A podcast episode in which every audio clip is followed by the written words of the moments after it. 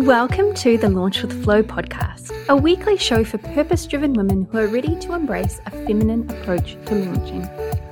We'll be chatting all things cycle awareness and using your intuitive superpowers combined with the more practical aspects of launching like systems, workflows, planning, and tech. I'm your host, Laura from Laura in Order, systems queen, cycle awareness coach, and lover of launches. My mission is to show you that launching can be fun and easy, that you can do it in a way that is right for you and feel inspired, organized, calm, and in control.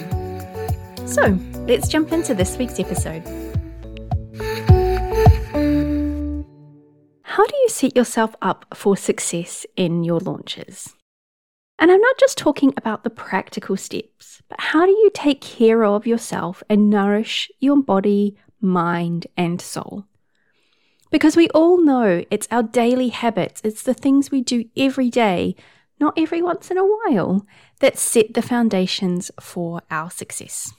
And in today's episode, I'm going to take you through some of my favorite daily practices to help support me with my business and launching success. So, daily habit number one is meditation.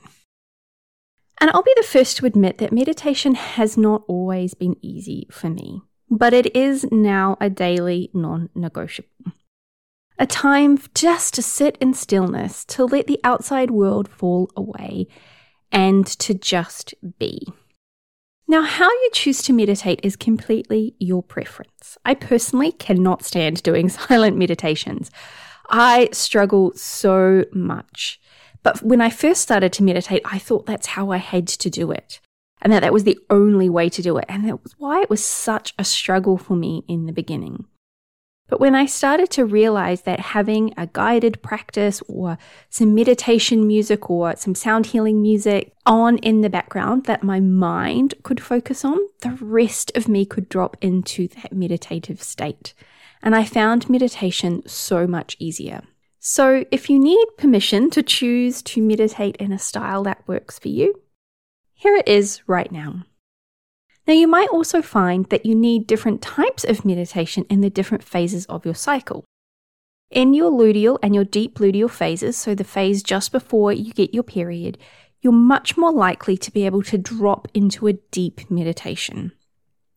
In the higher energy phases of your cycle, follicular and ovulation, you may find a walking meditation or a yoga flow class are going to be much more supportive. So trust what feels right for you. Just because someone says you have to meditate in a particular way doesn't mean that that's going to be what works for you. Daily practice number two is movement.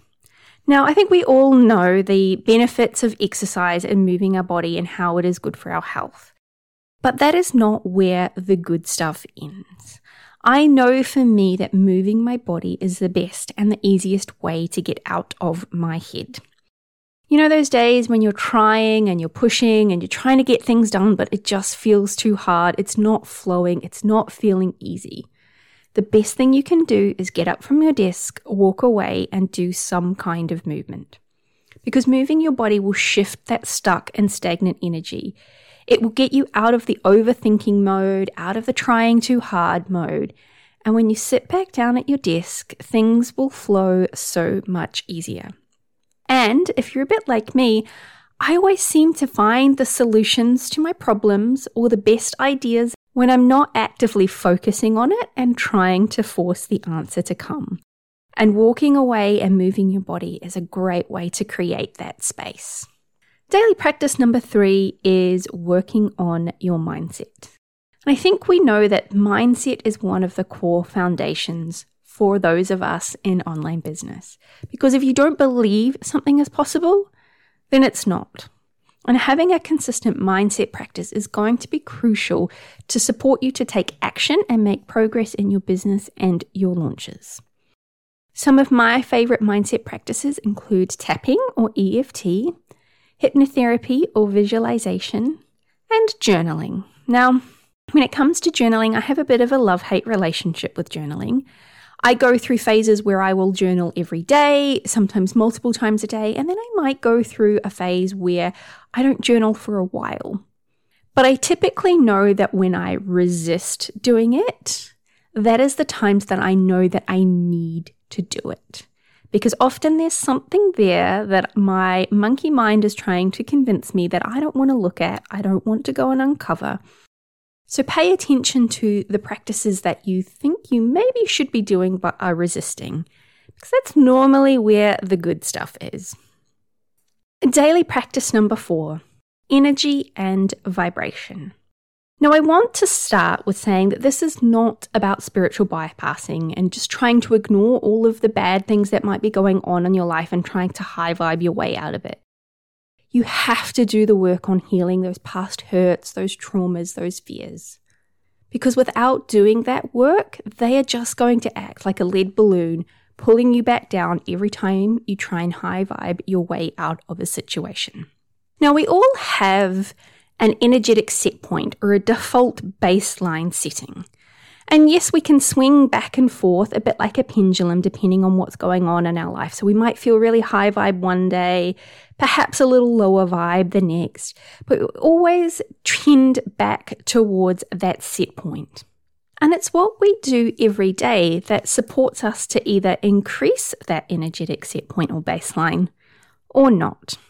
So, how do we go about managing our energy and our vibration? Now, firstly, as we just talked about, it's noticing our fears and our traumas and it's doing the work to heal them so that when we are confronted with some of our stuff, we can work through it, we can shift it, and we can return back to that baseline so much quicker rather than rolling around in our mud pit feeling sorry for ourselves. Now, obviously, if you've got some really big past hurts or past traumas there, then seek out the support that you might need from a practitioner to work through those. It's not something that you have to work through and deal with alone. And the second part of the energy and vibration is also about creating some daily habits that raise our vibration and our energy so that over time that default set point starts to increase. So that might be things like dancing. I will admit, I love to have a good little boogie around my kitchen with some really cheesy, dancey music on. No one can see me, but it makes me feel good. And like we were just talking about before with the movement, it gets me out of my head, back into my body, and shifting that energy. For me, it's other things like snuggling with my puppy dogs, watching funny videos on YouTube, sitting in gratitude and appreciation for all of the good things that are going on in my life. Sometimes it's laughter, and I have to just share this quick little practice with you that I learnt when I was in Bali in 2019 from one of the beautiful ladies that led us each morning in meditation and yoga. At the end of the yoga practice, we would always finish with laughter. And it would start, we would force ourselves to laugh. And over time, you would then all of a sudden fall into these fits of uncontrollable laughter. And can I tell you, you feel so much better afterwards. So if you're feeling like you need something to just to quickly shift and raise your energy, try forcing yourself to laugh because you won't have to force yourself for too long before you start to move into that energy. So pick some daily habits for you that feel good. Simple things that you can build into your day to day life that over time will increase and raise that energetic set point that you have when things are going on in your life, you'll always return back to that baseline. Daily practice number five is rest, aka naps, if you're in the Laura and Order world. Now, I am a huge fan of naps. I think anyone who knows me or follows me on Instagram will know that I often talk about having naps, and I do have one most days. Some days it's only 20 minutes, some days it can be a few hours. Some days I fall asleep, some days I just lie down and close my eyes. For me, it's about scheduling in that time to walk away from my desk, to create the space to rest, to allow myself to kind of pull all of my energy back into my body, and to just give myself the space. And I know that even though, you know, sometimes it can be hard to take a break during the day, when I get back to my desk afterwards, I am so much more productive. Now, for you, it might not be naps. For you, it might be taking the time to go and sit outside in the sunshine and read a book, watch an episode of your favorite show on Netflix. Whatever it is for you, Creating that downtime and that space to rest during the day will make you so much more productive when you sit down at your desk. And it's a lot more fun than sitting there staring at a screen, trying to force yourself to push through when you're really just not feeling it. And I hope that today's episode has given you some practices that you can start to embed into your everyday life. Even when you're not launching, Having these daily practices in place will not only help you manage your energy and how you feel on a day to day basis, but it will help you when you move into launch mode, knowing that you've got these habits in place already. And it will make your business and launching so much easier. Thanks for tuning in to today's episode. I will see you next week.